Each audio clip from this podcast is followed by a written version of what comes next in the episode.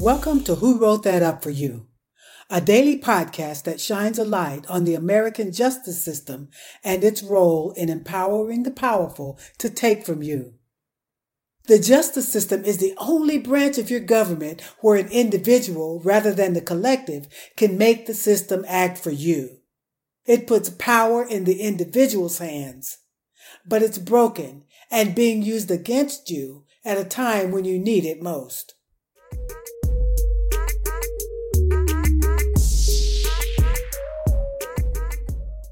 And welcome to Who Wrote That Up for You. I am Sonia Ebron, co founder at Courtroom 5.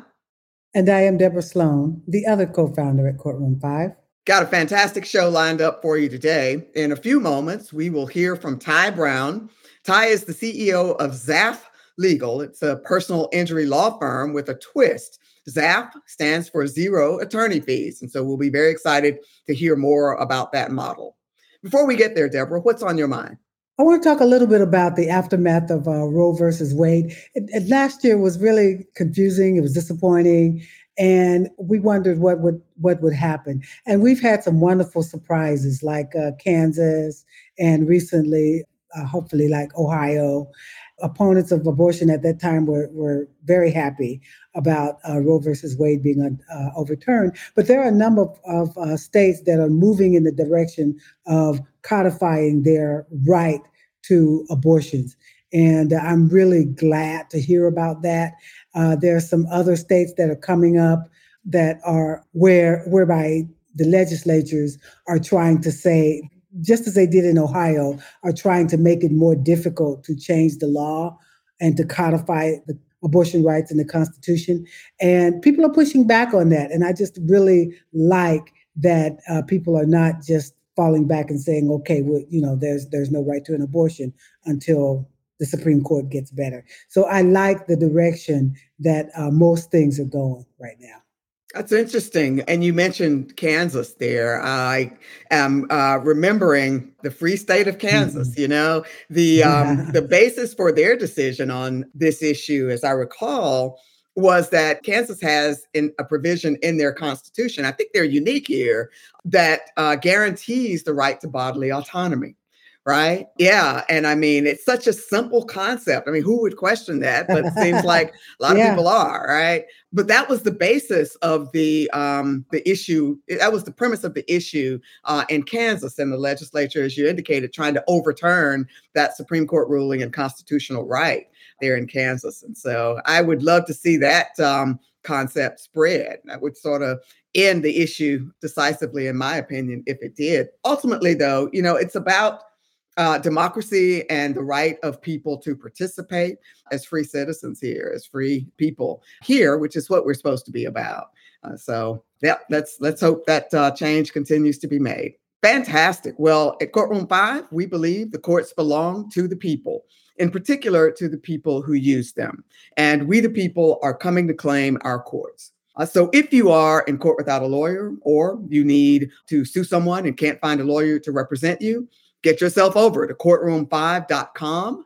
Uh, give us a try, and we hope to provide some relief for you there. At this time, it's my pleasure uh, to welcome onto the show Ty Brown. Ty, again, is the CEO at ZAF Legal. That's Z A F for zero attorney fees. And Ty, welcome to the show. Thank you for joining us. Sonia, thanks so much. Deborah, also uh, good to be with you today, and thanks for having me.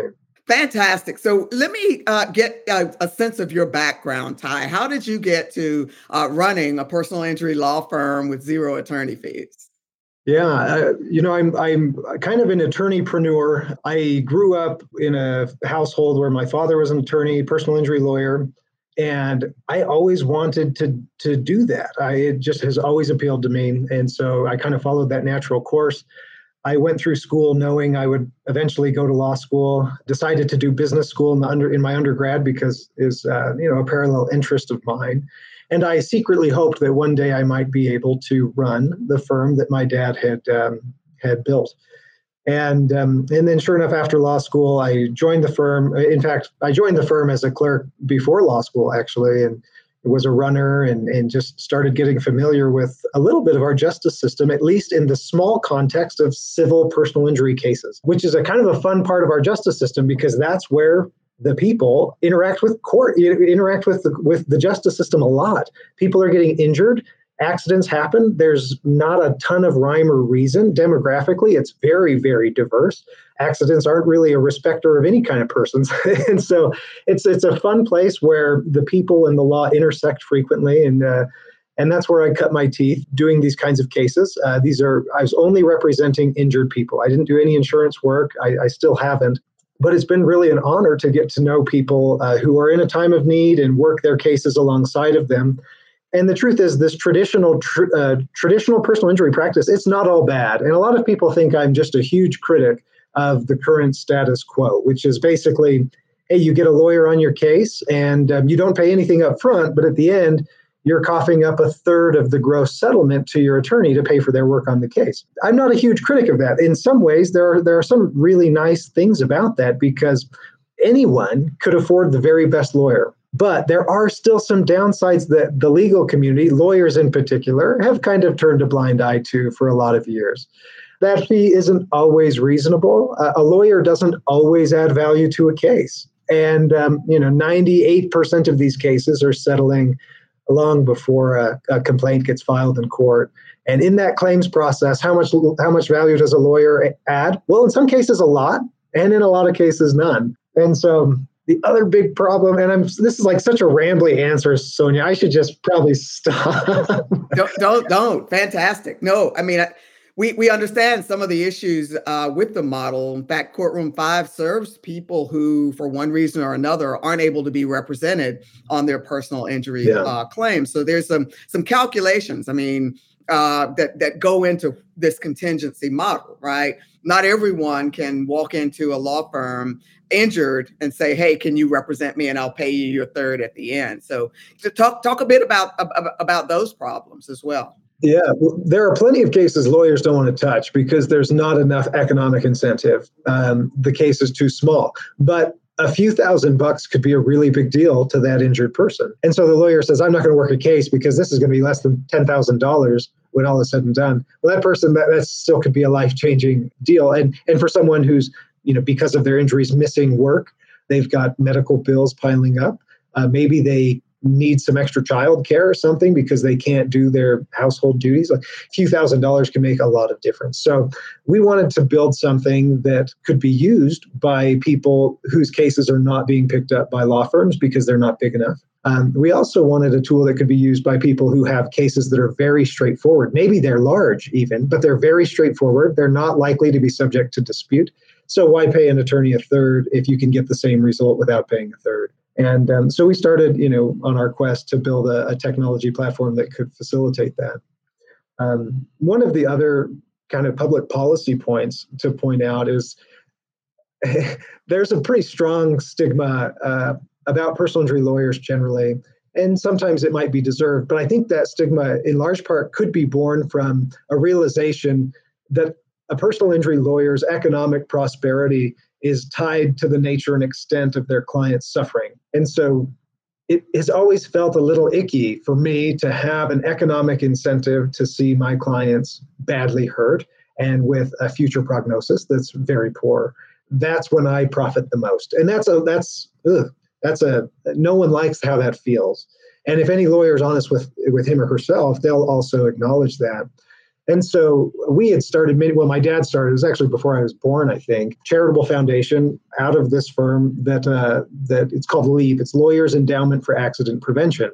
It's basically we donate a percentage of our attorney's fees to safety projects that prevent accidents, even though that goes against our economic interest. It's more important, right?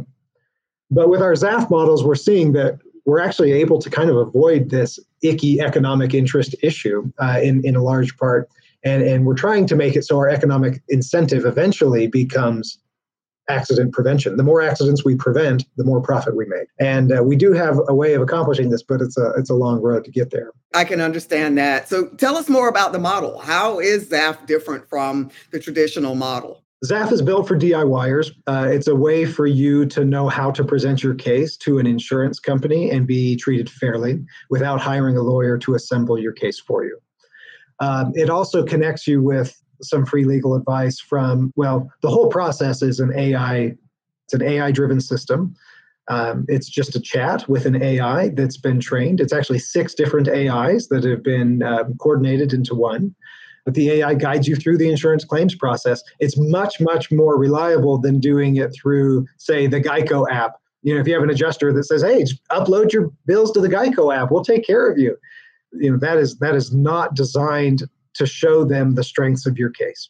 So anyway, it's a way to just uh, for a DIYer to feature all the strengths of their case. And on the back end, we have a team of lawyers who are reviewing things, and there are certain services we just provide just flat out for free with no economic interest whatsoever we will talk to someone about their case at any time that they want and um, we'll also review their release before they sign anything and settle anything just for free. And the hope is that as we comb through all of these people who are using this resource we will find the cases where having a lawyer legitimately makes a major difference in what that person can net. Um, on their own they just won't be able to get what's fair and so on those cases, we go ahead and sign them on a reduced contingency fee basis, kind of like the traditional model, but a, but a smaller fee. And um, they can continue to do some of the heavy lifting uh, as they interact with the software, but we can get in and actually negotiate the case and file a lawsuit if they're not treated fair. Yep, fantastic. And so, if the um, the user, uh, the injured party, can do it all themselves and get a fair settlement from the uh, insurance company, then you're out of it. They're often, you know, off into the sunset, and, and job well done. Uh, but in those cases where there's not a fair settlement uh, in the offing, you then operate like a traditional law firm, but with reduced attorney fees. Is that is that the gist of it? Fantastic.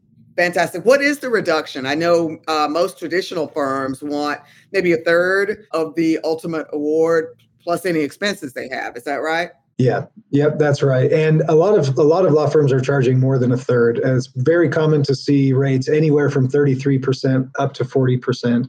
Anywhere in there is pretty common. So with ZAF, we have a minimum of a 10% reduction. In some states where we have to associate other counsel, it's hard for us to reduce more than that because we have to pay those lawyers more. Um, but if it's a case that we're licensed to handle in house, like in Utah or in Arizona, um, we can give more than more than a 10% reduction. Fantastic, fantastic. And so you are available nationally, is that correct, or are there specific states you're operating in? Yeah, not not currently, actually. In fact, ZAF as a whole has um, has encountered a lot of regulatory headwinds from its inception, and uh, we're currently going through basically our last compliance check before releasing to the public. So, if someone wants to use ZAF right now today, well, they need to wait probably 30 days before they can actually do it. Uh, it exists and it's working. Uh, we're just regulatory headwinds over here. Let's talk about that because you're not certainly, you know, you're not unique uh, in running into those headwinds. A lot of that comes from uh, opposition from traditional law firms, right? From the uh, personal injury bar, most likely. What is their opposition to your model? It's interesting. There's a there's kind of a public opposition, and then there's the true opposition. So um, the public narrative that is being pushed is that there's a tremendous risk for consumer harm who's going to make sure that the people using this platform aren't getting bad results? And who's going to be able to tell if they're getting bad results? And then the other the the the, the reality uh, you know all these consumer harm concerns are really thinly veiled concerns about fears of competition. We have an unusual house of cards that's been built where everyone in the industry charges basically the same for the same service. There's been no room for innovation, and it's actually been blocked by, ironically, rules of ethics. There's no way to get you know outside capital infused into a law firm because non-lawyers can't own a law firm in America. Not allowed. We can't enter creative partnerships with insurers to provide a legal benefit to their members because we are not allowed to fee share with non-lawyers. And so we have all of these rules of ethics that are actually they're just trying to erect as tall walls as possible around the people who've dubbed themselves legal knights. And uh, the weakest warriors want the tallest walls, and that's what we're fighting. That's interesting. And you are venture backed tech startup, is that correct? How do you get around that as a law firm, Ben? How do you get around that that ethical uh, rule? We received an authorization from the Utah Supreme Court through their legal sandbox. It's just a pilot program for innovation. They're trying to encourage legal innovation. They want to see the practice of law catch up to all these other industries that are light years ahead of us in progress. And um, so, yeah, we applied to the sandbox. We were approved uh, to take on some non lawyer uh, partners, get some venture backing, develop our technologies. Uh, and that's supported the development of these technologies for almost three years now without ever being able to actually release it because we've been attacked just on all sides in a lot of different ways. So, does that venture backing limit your uh, ability to to offer services outside of Utah? Yes and no. Um, it has historically. That's been a deal breaker. We can't operate. We can't. We're not licensed to practice law in other jurisdictions because we have non-lawyer owners. However, um, we've been lobbying really hard in every state. Uh, we've been meeting. We've met with now justices from I think 48 of the 50 states, plus some of the territories of the U.S. So we've met with supreme with the chiefs of all these states. Legal innovation is coming. It's a wave. We're pushing hard. We have a strong government relations team so we, we see doors opening, but in the meantime, the ABA has written an ethics opinion saying ABSs, which is non lawyer owned law firms in Utah, basically, or Arizona, they are now allowed to fee share with traditional law firms. So we could offer our service as a technology service provider, get a case. We find one that where someone says, you know what, I really do need a lawyer. I need to turn this over right away. It's not going well we can farm that case out to a local law firm and enter a fee sharing agreement with them now. And that's just recent. Yeah, fantastic. So you mentioned Arizona, where they do allow these uh, alternative business structures for uh, or ABSs for um, for law firms. Are you operating there as well? We have a uh, we plan to yes. Our our application has not been approved yet. Uh, we're in process and um, I'm you know I'm applying to be licensed in Arizona myself, and that hasn't also that's also not complete yet, waiting on approval. But it's uh, it's an attractive option. There are a lot of differences between Arizona and Utah. Arizona's approach is truly um, it's truly kind of a just a market based approach, where there's basically no regulation. It's just an approval process where they vet the actors coming in, and if you can pass the scrutiny of that initial vetting, you're good the Utah sandbox, there's ongoing audits, reports. It's, it's pretty intrusive, actually. Um, but they also allow for a lot more innovation. And they didn't just change one or two rules. It's like, hey, you just tell us what you want to do, and we'll create a system where you can do it. So Fantastic. That's fantastic. So I know that you are also an affiliate member of the Justice Technology Association. That's a, a group of um, uh, direct to consumer legal tech offerings. And so that's certainly something that you all offer. What's been your experience with JTA? Very supportive group, a lot of smart people who've been through a lot of the challenges that we're experiencing as a new company. It's, it's been extremely helpful. And I'd encourage other people and entrepreneurs who are looking at legal tech as a space, uh, it's very helpful to have some mentors in the space. And that's what JTA has been. That's fantastic. Fantastic. You mentioned a term I, I hadn't heard before early on, uh, attorneypreneur. Have you run into, you know, other attorneys who have an entrepreneurial bent uh, the way you do? Uh, a couple, yeah, a couple, not a lot. Most of them, you know, there, there are a few like me that I know of who started out in traditional practice of law and then kind of saw opportunity and, and, and were kind of unsatisfied with the way we're serving our, our customers and wanted to improve that. There, there are a handful of those. There are more, though, who are licensed lawyers who very quickly abandoned the practice of law, went into business, and now they're circling back. there's a lot more of those. Yeah. It's interesting to me because, you know, lawyers, my understanding, I'm not a lawyer, obviously, but my understanding is that lawyers are generally risk averse. Yes. Oh, Sonia, that is such a good point. That's a huge yes. and entrepreneurs are quite the opposite. We're all about risk. And so it seems to be, you know, to occupy both of those mindsets in the same brain would be very, very difficult. Oh, no, you're so right about that. And that's been a real challenge here because um, all of my partners are much older. I'm, I'm by far the youngest lawyer in the firm. And when we set out to do this, it was kind of like, I think we, I think we're going to need Ty to do this because actually, just because I, I seem to be the most risk tolerant of yep. the group. but every step of the way, it's just oh, everyone's just bracing and stressing, and it's been, it's been really hard to battle that uh, internally. I can well imagine. I'm really glad to to see some innovation in the personal injury space, though. I think there's lots uh, to be done, lots of people to serve uh, who aren't currently being served, and so congrats on your progress there. Uh, let me share your uh, website. Uh, Ty, it's Zaf Legal at zaflegal.com. Z A F for zero attorney fees, um, legal.com. Where else can people find you online? My favorite way to connect with people online, I'd love to make some personal connections with those who have an interest in the space. Find me on LinkedIn, send a friend friend request, and, and I'll respond right away.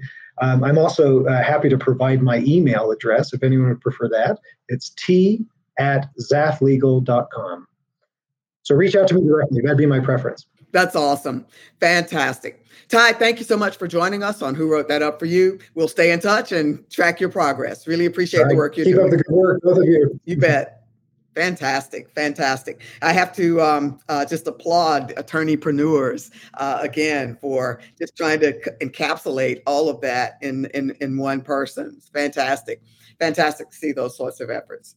All right, Deborah, what do you have for us today? Okay, today's quiz. Which of the following is not a burden of proof standard? Is it proof beyond a reasonable doubt, clear and convincing evidence, nothing but the truth, so help you God, preponderance of the evidence? And you know that one, Sonia. Sometimes you claim not to know them, but you know that one. Okay, so which of the following is not a burden of proof standard? Nothing but the truth, so help you God. You knew that one, right? Uh-huh. Yeah. Okay. And that's it for today. I don't know that I know that that I do that at all. I mean, but good to be reminded of what the, the standards are. That's fantastic. All right, that's all we have for you today. Thanks everyone for joining us, and we'll see you next time.